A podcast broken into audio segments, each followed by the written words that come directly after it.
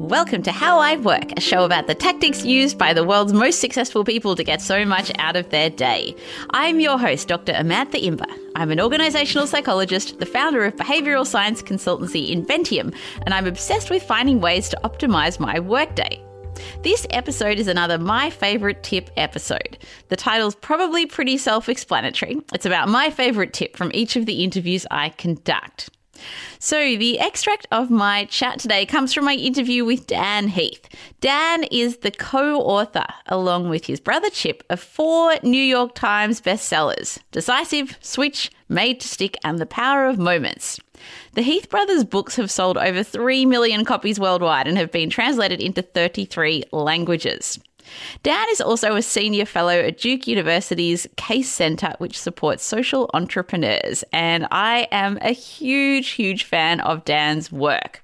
So, in this chat, or my extract of my chat with Dan, he talks all about removing recurring irritants from your life. Uh, and I personally found this fascinating and very, very useful. So, on that note, let's head over to Dan. What are some of the most significant changes or impactful changes, let's say, that you've made to your own life to, to focus more on uh, the upstream? There's kind of two levels. Well, at, at the trivial level, it's made me much more cognizant of recurring irritants.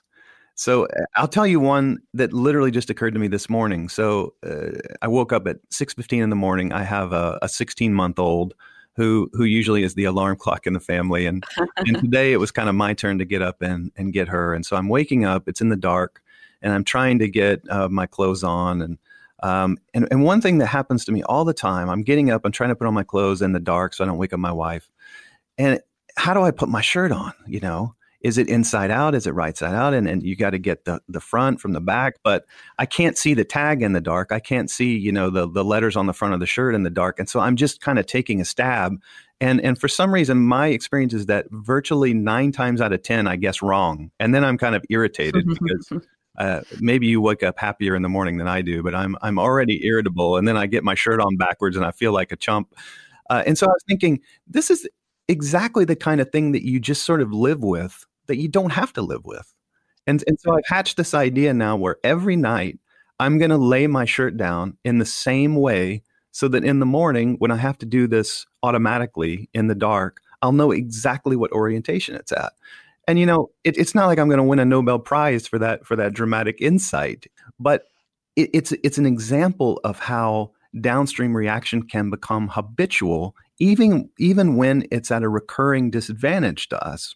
Now, at the at the broader level, I think what it's made me think about is my my priorities in life and how to ensure that that the structure of my days and the way I spend my time is aligned with those, which of course is just a classic difficulty, especially for your um, you know small business listeners or entrepreneurial listeners, um, trying to you know to go back to that classic two by two, how to make sure you don't neglect the important but not urgent things in your life, which I'm sure you've talked about many times on the show. And so I've begun to become relentless about time tracking. Uh, which is not natural to me. I'm I'm not kind of a, a, you know genetically organized person, so it took some some growing pains to get into the habit of of tracking my time. And then about once every quarter, I just look and I, I just have broad categories. Um, you know, how much time did I spend writing? How much time did I spend uh, speaking or teaching? How much time did I spend doing email and, and kind of the big buckets, um, at least for me, of ways I spend my time.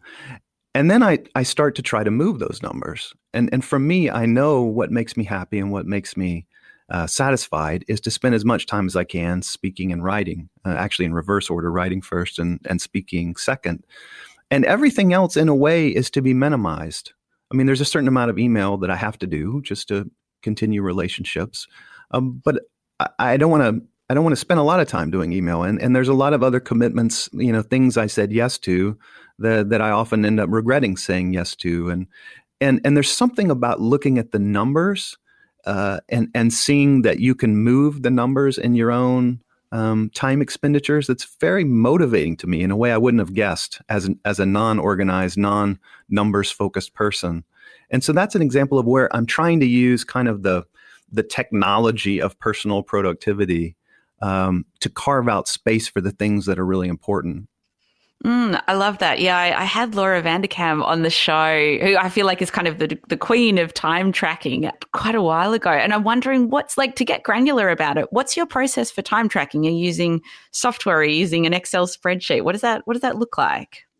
I do. I use an app called Toggl. I'm just going to be the uh, endorser for Toggl. Uh, although I'm not a very good endorser because I use the uh, the freebie version of the the system. uh, but I suspect there's you know half a dozen others that do the same thing. And it's just the kind of thing where you go and you set up your categories and and then when you start something like if i start a writing shift in the morning i just have to go and kind of click a button. It's super easy. Uh, but the payoff comes if you're if you're relentless about doing it the power comes when you get to roll up those numbers and see in black and white like how much time did i really spend in the last quarter doing email? And you you know you got to look yourself in the mirror at that point and say 10 years from now, do I want to be the person who spent a thousand hours doing email? um, and then that opens the door to, to change. Mm, that's awesome. Um, and, and I like that distinction uh, between the two types of upstream thinking that you've applied in your life. Uh, I remember reading in, in the book the story about how you bought a second computer charger. And, and I was wondering if, if you could talk about that. And also, I was curious because that, that then led to you talking about how you do a lot of your best work in coffee shops. So perhaps could, could you explain what happened with just that very simple upstream solution there? Yeah, of course. This is a this is another from the category of recurring irritants that we just for some reason endure. Yeah. So I have a proper office with a proper desk, but for whatever reason I do my best writing in coffee shops. And that's that's always been the case. And I have my regular routines. I try to sit in the same table and I put my headphones on and that's just kind of where, what works for me. Uh, but as part of that, you know, I'm lugging my laptop around. And so every time I go to the coffee shop, you know, I got to fish my uh, power cord out of the bag, plug it into the wall, finish my shift, and then I come back to my office to do email or calls or whatever. And then I got to fish the power cord out of the bag again and plug it into the wall. And, and I've got a 100 cords going from my desk. So it's always just a little bit of a nuisance. And, and this just seemed like that's the way reality has to be. You've got to constantly be doing this with your power cord. And then uh, I'm embarrassed to say it took being in the process of writing a book called Upstream to make me think, hmm, what if, what if I lived in a world where I had two power cords? And so uh, I know you're all astonished by my genius, but I, I, bought a second power cord and and I fixed one of them permanently to my desk. So now it's just a trivial matter of setting my laptop in and I move it a quarter of an inch to plug it in. And another one lives always in my uh, laptop bag. And and so again, you know, no great insight there, no great need for creativity. It was just kind of a, a flash of recognition.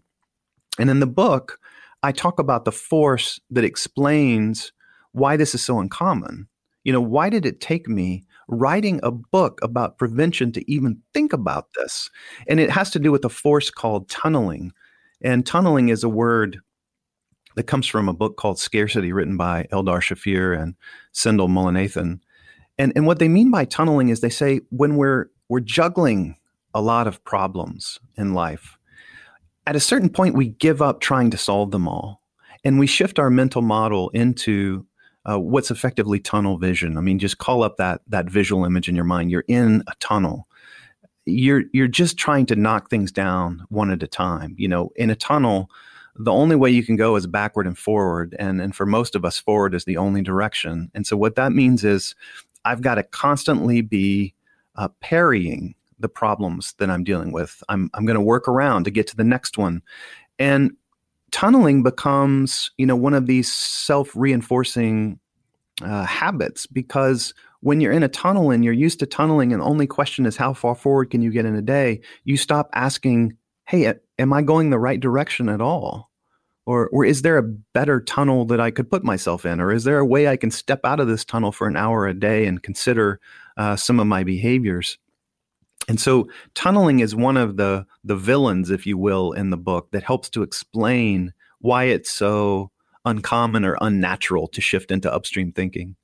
It's uh it's it's really interesting since since reading the book I've I've actually developed a list on on my to-do list software of things that I am doing repetitively in terms of every week, but that I, I, find either mind numbingly boring or irritating or something that I could either outsource or find a solution. And then what I'm planning to do is weekly review that list and and try to think more upstream. Have you had any easy wins, like any second power cord kind of stories? Well, well, it's funny because I, I do have a, second power cord story, uh, but that happened before the book. So in in my home office setup, I and it's funny, like you, I do my best work in in coffee shops. Um, but in my home office setup, I've got uh, the room's kind of split in half, and and half of it is the podcast studio with the soundproofing barriers and so forth, and the other half is where I would do normal work like uh, writing or something like that.